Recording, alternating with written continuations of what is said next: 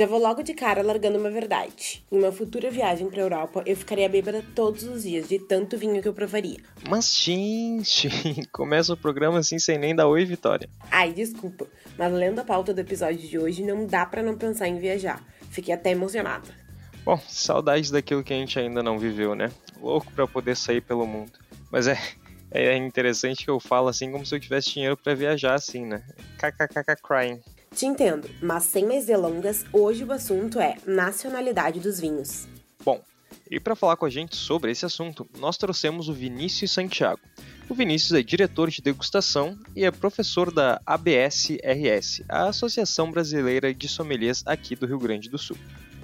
Oi, Vinícius, tudo bem? Então, eu já vou sair perguntando, quais são os países mais conhecidos pelos seus vinhos? De maneira geral, os países mais conhecidos pelos seus vinhos são os na Europa, né? Os da Europa Central, ali, a Europa Continental. Então a gente vai ter a Península Ibérica, Portugal e Espanha. Temos a França, a Itália e a Alemanha. O leste europeu tem vinhos de alta qualidade, está crescendo bastante, mas são menos conhecidos, principalmente aqui no Brasil, apesar de estarem ganhando algum destaque. Além disso, do velho mundo, a gente pensar no novo mundo, os países que mais têm destaque hoje são Estados Unidos, no hemisfério norte, principalmente, e aqui no hemisfério sul nós temos Chile, Argentina, Uruguai, Brasil. Brasil é muito importante para nós mesmos, mas Brasil é pouco conhecido internacionalmente, e nós temos a África do Sul, Austrália e Nova Zelândia. Esses seriam os países mais conhecidos pelos seus vinhos, mais reconhecidos internacionalmente.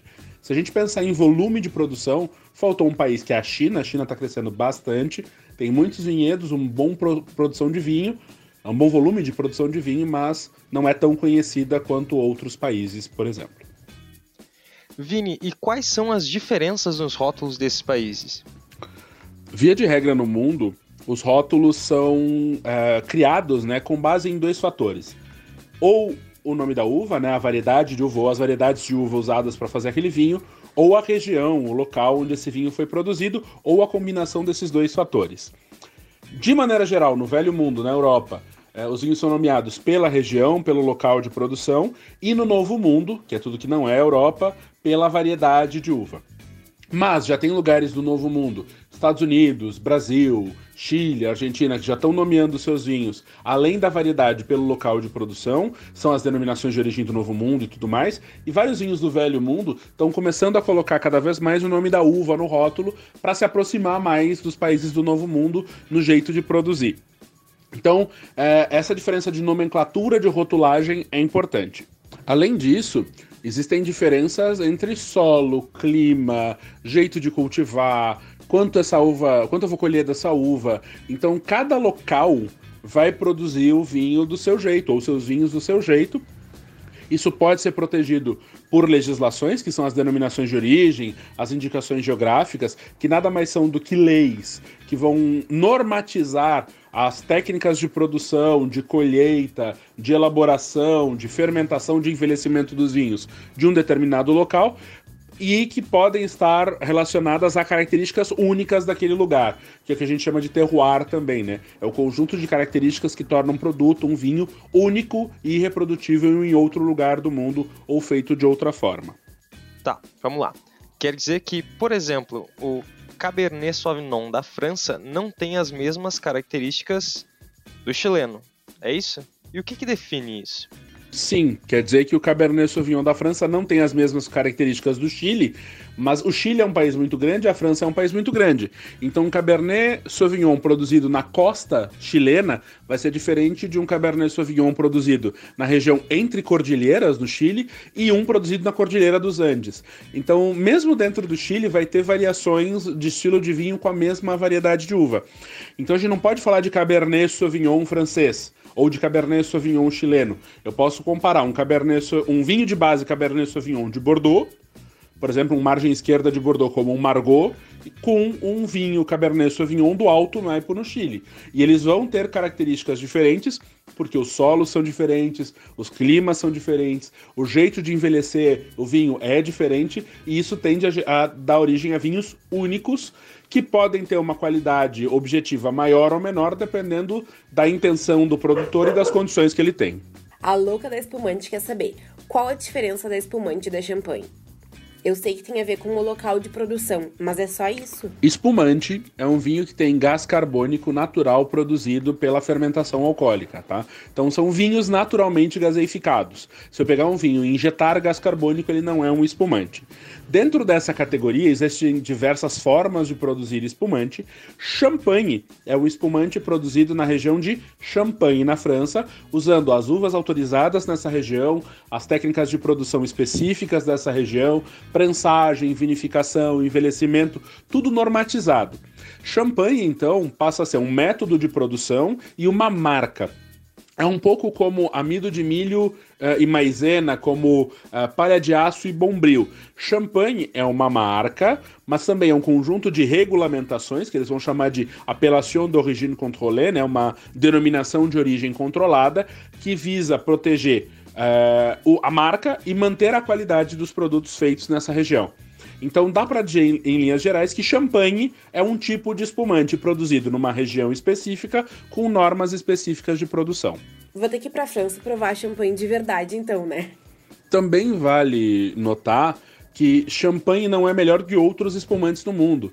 Existem champanhes bons, muito bons, excelentes. Existem espumantes brasileiros bons, muito bons, excelentes. Tem cavas feitas na Espanha, eh, Proseccos na Itália, vai ter Franciacorta na Itália, vai ter Cap Classique na África do Sul, com qualidades diferentes. Todos esses são espumantes com qualidades variáveis, dependendo da região, do produtor, da técnica de produção usada para fazer. Então, champanhe não é o melhor espumante. Ele é uma referência de estilo para outros produtos, mas existem produtos tão bons quanto champanhe, de qualidade altíssima no mundo inteiro. Quais as diferenças dos vinhos aqui da América do Sul, como Argentina e Chile? Os vinhos da América do Sul têm diferenças bem marcadas, né?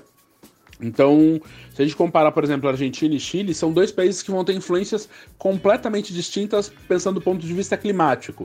Uh, o Chile está de um lado da Cordilheira dos Andes, voltado para o Pacífico, vai ter uma série de solos distintos de norte ao sul do país, porque é um país muito comprido, muito extenso, e existem essencialmente três espaços geográficos no Chile, Uh, que são um espaço costeiro, que vai ter mais influência do oceano, tem uma pequena cordilheira na costa e tem um vale até a Cordilheira dos Andes. Então essa região que a gente chama de entre cordilheiras, que também vai criar algumas condições específicas, e tem a Cordilheira dos Andes, que é uma encosta uh, importante também para a produção de vinhos. Uh, tudo isso vai influenciar as características dos vinhos chilenos.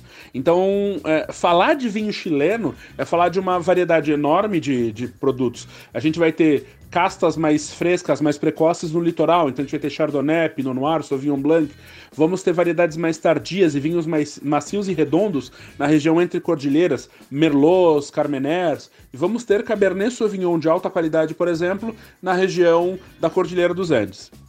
Quando a gente fala de Argentina, por exemplo, a gente está falando de uma região principal que está mais para o norte do país, a zona de Mendoza, também coladinha na Cordilheira dos Andes, mas uh, a cordilheira para o lado da Argentina, né, para o lado leste, ela não permite que umidade chegue. Então, na Argentina, a gente vai ter um clima predominantemente no norte, semiárido, né, quase desértico, muito seco, pluviosidade muito baixa, vamos ter um clima muito bom para maturar castas como a, Car- a Malbec, por exemplo, a Malbec se adapta muito bem, uh, mas temos ao norte castas como a Torrontês, que vão amadurecer muito bem nos vales Calchaquíes, em Salta.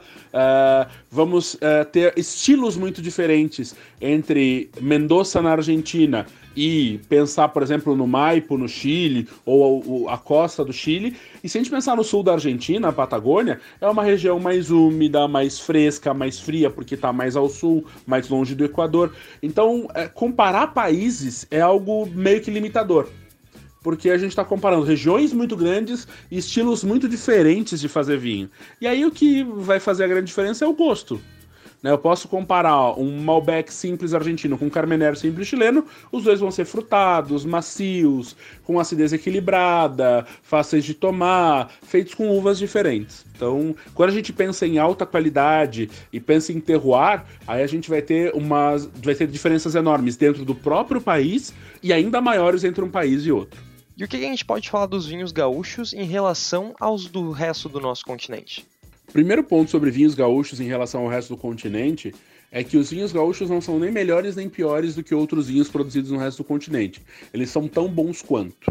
E aqui dentro do Rio Grande do Sul, a gente tem quatro regiões principais, né? Nós temos a Serra Gaúcha, que é a principal região. Temos a Campanha Gaúcha, que faz fronteira com o Uruguai e com a Argentina.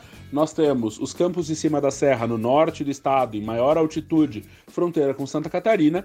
E nós temos a Serra do Sudeste, que é no centro do estado, ali ao redor de Encruzilhada do Sul.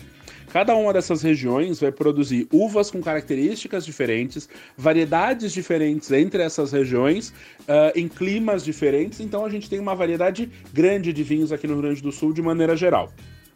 A gente pode dizer que eles são vinhos que tendem a ser bem, generaliz... bem generalizando, assim, generalizando bem legal.